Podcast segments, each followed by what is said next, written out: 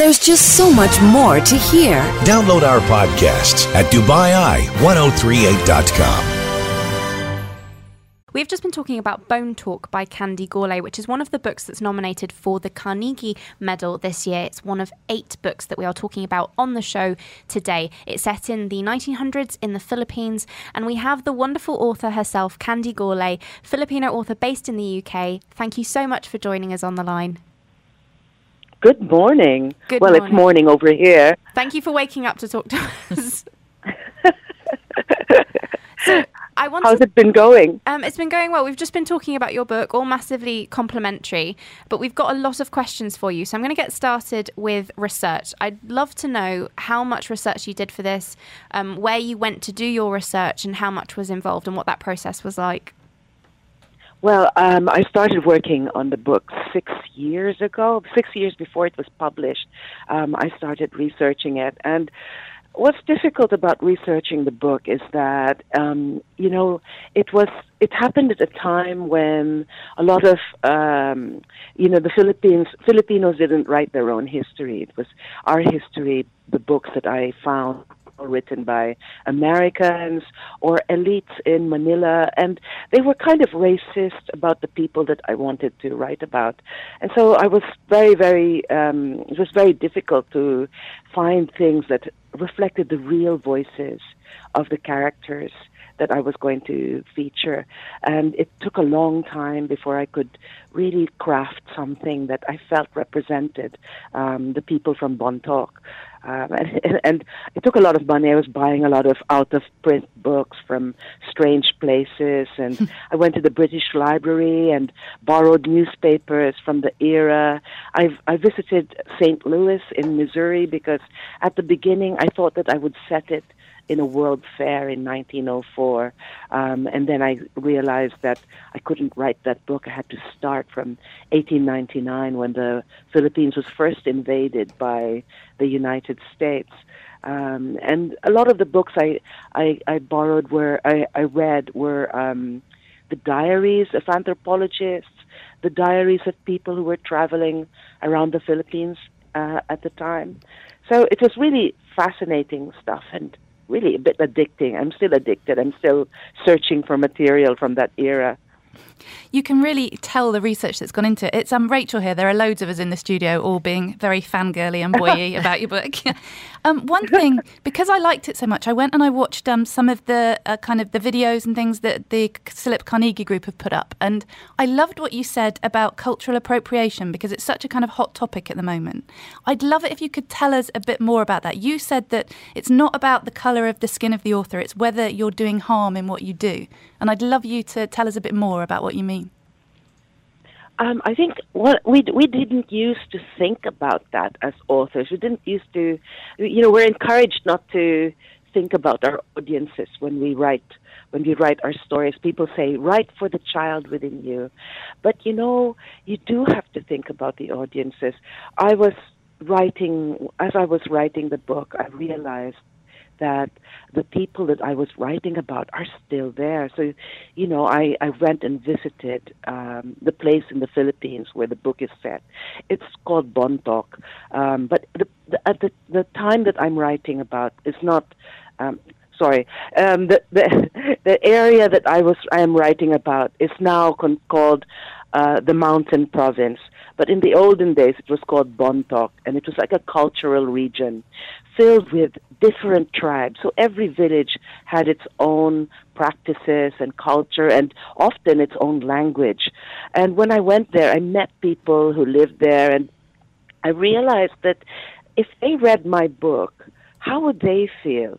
So Mm. everything that I did writing the book was all about trying to represent these people who had never read about themselves in a fictional um, environment, you know.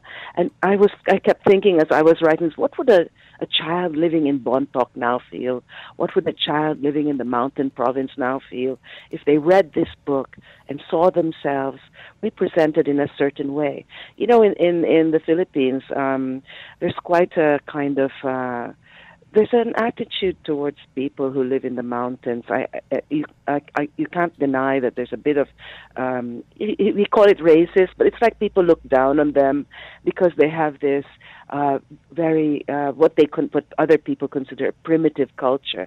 But when I went there, I thought it was the most exciting um, and fascinating place because it is one place in the Philippines which has not had its culture very much diluted by outside forces. The rest of the Philippines had the influence of Spain for 300 years.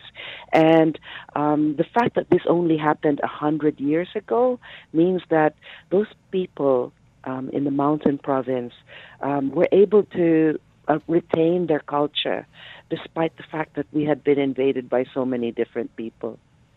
Thank you. Um, uh, this is Jamil. Uh, again, uh, fascinated by your book. I'll tell you, I mean, background wise, I'm Palestinian. So um, it uh, strongly reminds me of Edward Said's Orientalism uh, book. And, you know, it has elements when you talk about the research, and I'm incredibly impressed. I really appreciate you going that extra mile, and it shows in the book.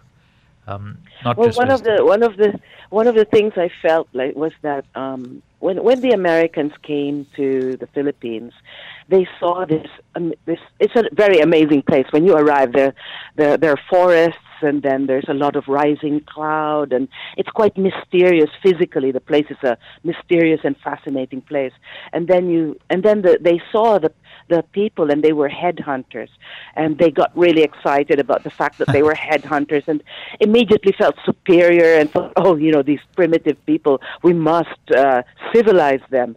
But you know when you think about it you know who were the big headhunters? You, you only have to go to england to find one of the most famous headhunters in the world i mean i go to schools and i say who is the most famous headhunter um, in england and everyone goes henry the eighth you know and then um, what about Europe, uh, who invented the most efficient way to chop people's heads off? the French. You know, if, when you think about it, um, those people uh, that I wrote about, they were headhunters, but actually they were farmers. That was their their life was farming these yeah. extraordinary mountains, were growing rice. And the only reason that they, they became exoticized into headhunters was because they they killed. They that's the way they killed their enemies. And there were small wars going on during that time, village against village. Um, and they had a real they had a moral and uh, they had a moral reason why they chopped people's heads off. But, Do I, I have mean, time to explain why? No, but uh, I, I want to hear. But I mean, if, if I can continue from your thought, the, oh, sure, sorry. They, they're just saying headhunters and. Whereas the Americans killed 250,000 people. I mean, if you kill a person with a bullet, you're not a headhunter. You, what are you? You know, superior because you're not doing it face to face. I just think yes, respect to these people. But do tell me why uh, they did that. Um, in their culture, they believed in uh, that when you die, you do not, uh, you know, in, in Christian culture, you go to heaven. Uh, but in their culture, when you die, your your soul becomes a spirit. So you be, uh, you become a spirit, and the spirit world lives alongside the living world. And so their religion is all about making alliances with the friendly spirits and protecting themselves from the enemy spirits. Um, they believe that spirits, when that if you die a natural death, it is on the invitation of the spirits. And so a natural death is if you die of uh, illness or if you have an accident. But if you die by the hand of a man or the, by, by your own hand, then that is not a natural death. And so uh, you are not invited into the world of the spirits. You do not become part of that invisible world.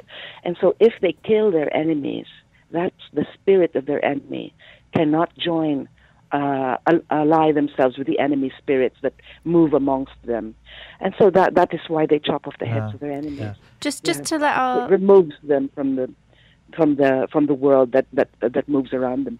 Mary Rose, I think you had a question for yeah, Candy. Yes, hello, Candy. Uh, it's lovely to hear you talking about your writing for your audience and writing for the Bontoc and and bearing witness and remaining true to them. Um, but what's amazing is that it the story has a universal appeal to all of us who aren't Bontoc, who don't come from there, and I felt very. Um, Oh, I just love the characters, and I'm wondering, I'm hoping that you're going to be able to tell us about your new book, um, which I, I'm hoping we'll we'll see some of these old ca- these characters from Bone Talk coming up again. Um, could you, and are you going to be writing about um, St St Louis? Um, Yes, Sorry. I've I've I've started writing uh, a, a sequel to Bone Talk, and yes, it's going to be set in St. Louis. But I'm a slow writer, so I can't promise. It's not going to come out. I don't think it can. I can fin- be finished by next year. Um, I've promised my publisher an ugly draft by the end of this year, and it's been ugly a struggle to a really, really, really ugly draft. Um, but uh, it's been a struggle to write because of the because of the Carnegie. I have so many events. I have not had a chance to sit down and write, so I can't wait until it's over. no, I shouldn't say that. I shouldn't say that. But I can't wait until all of these. Uh, I've, until I've got some time uh, because I'm dying to to get on with it.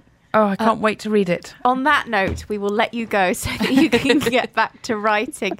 Thank you so much, Candy, for joining us on Thank the show. you. It's been a delight talking to you. Thank you very much, and good Thank you. luck. Thank you for having me. Goodbye. Bye.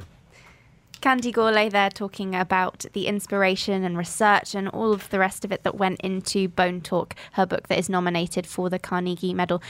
There's just so much more to hear. Download our podcasts at DubaiEye1038.com.